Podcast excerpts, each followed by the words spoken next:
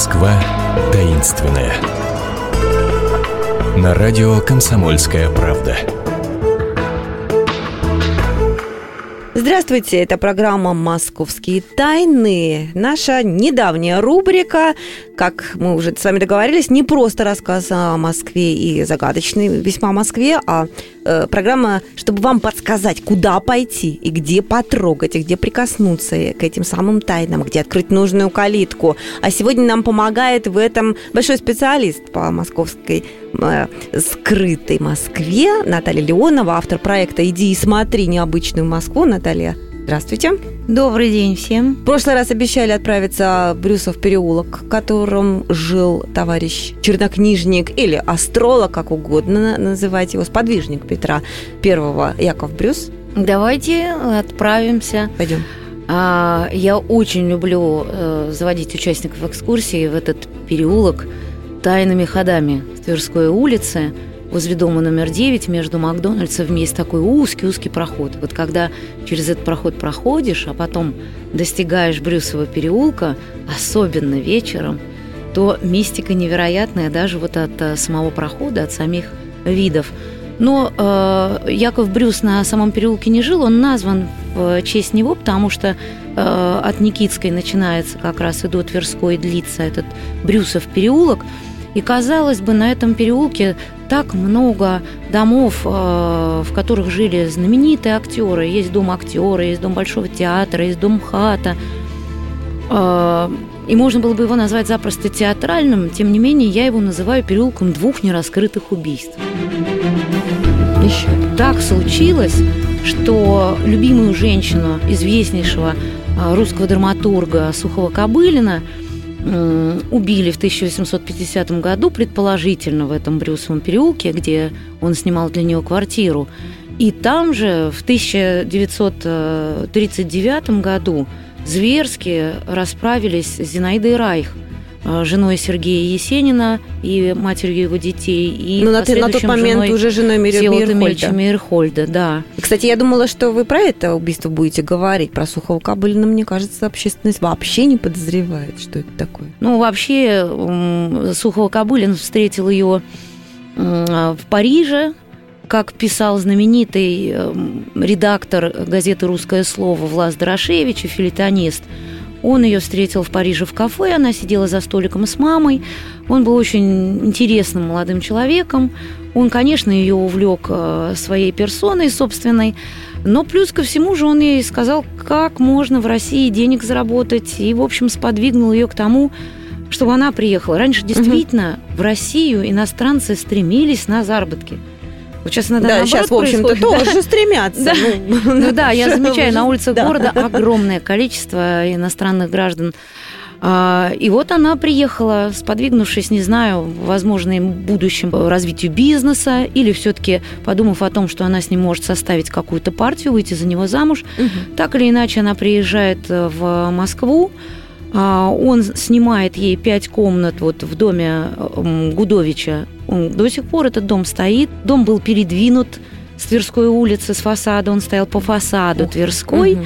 И углом а, другой своей частью шел по Брюсову а, переулку. И там он снял пятикомнатную квартиру, Луиза там жила, он сделал ее московской временной купчихой, она занималась как француженка, видимо, продажей вина и ликера. Восемь лет они прожили гражданским браком. Она, видимо, потеряла всякую надежду на то, что каким-то образом он на ней женится. Он был э, из очень известной семьи, и никогда семья ему не позволила жениться на беспреданнице и, в общем-то, девушке, женщине без статуса. Но она, видимо, на что-то надеялась. И вот э, нашли возле ее, нашли 7 ноября 1850 года возле Ваганьковского кладбища. При этом э, кольцо с бриллиантами, сережки золотые были не тронуты, убиты. То есть это не ради ограбления было сделано? Да, не ради Есть такое предположение, что это была расправа с его стороны, потому что она сильно было, докучала? Было такое предположение, что он уже стал встречаться с другой женщиной, а, что она его приревновала, и он же первый сообщил о ее пропаже, причем не на следующий день, а через день. Он попытался сам организовать поиски. Сначала посадили его, но потом отпустили. И, честно говоря, он сам писал, не будь у меня связей да денег, давно бы я гнил где-нибудь в Сибири. Но он построил ей часовню на Веденском кладбище, когда вот а, у него родилась дочь от той женщины, с кем он встречался угу. как раз в последнее время, кому могла ревновать Луиза. Эта женщина назвала дочку Луизой. Но больше на Сухом Бабулином не жила. Угу. Но это несчастье сподвигло его написать три известных нам сегодня произведения «Смерть Тарелкина», «Свадьба Кричинского» и «Дело».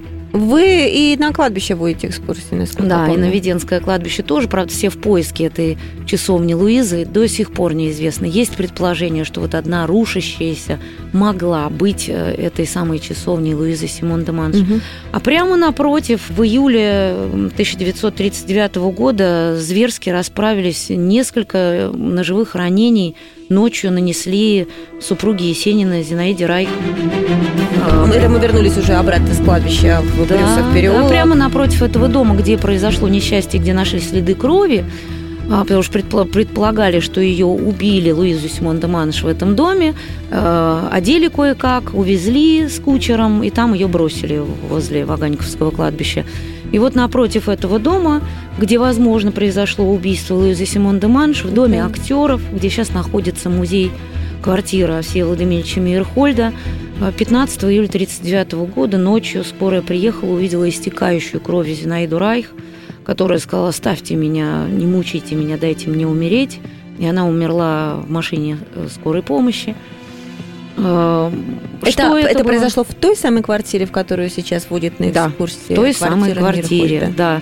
Дело в том, что за месяц до этого арестовали Всеволода Емельевича Мейерхольда в Ленинграде, привезли его в Москву. В Москве он поменял несколько тюрем. А, он, кстати, даже не знал о том, что убили Зинаиду Райх. Когда Ух его ты. расстреляли, он об этом не знал, а расстреляли его в сороковом году. До сих пор непонятно. Туда потом в эту квартиру, у них была сдвоенная квартира, угу. то есть две квартиры они соединили.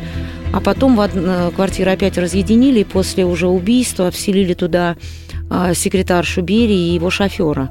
Но я не думаю, что таким образом решили избавиться, решили получить жилплощадь да, для этих людей. Но это очень распространенная версия, на самом деле. Хотя такие люди ведь наверняка нашли бы что-то другое. Знаете, э, все-таки те, кто глубоко исследует этот вопрос, э, считают, что связано это с тем, что Зинаида Райх не молчала. Она не молчала, когда э, случилось несчастье с Сергеем Есениным. Она же говорят, что она очень его любила, несмотря на то, что она любила и уважала Мейерхольда, но тем не менее, вот как женщина, она не могла забыть Есенина, как мать его детей. Есть ли какие-то шансы на то, чтобы раскрыть э, это убийство, или вот как вы считаете, или просто будем отходить мимо этого дома? Но я думаю, что, что на сегодняшний день нет. Даже если откроются какие-то архивы, это Наверное, возможно тогда, когда уйдет поколение тех, кто на сегодняшний момент подписывает, э, будет подписывать э, прошение, сейчас же выдвинут референдум о том, чтобы поставить опять памятник Дзержинскому на да, Лубянской площади. Да, да, да. Подсчитали, ну, что 460 миллионов это дело будет стоить, и подумали, ну, что, наверное, все-таки не стоит. Пока, пока решение. У нас в доме вот висит объявление, собирают подписи, я в шоке. А, это мое личное мнение.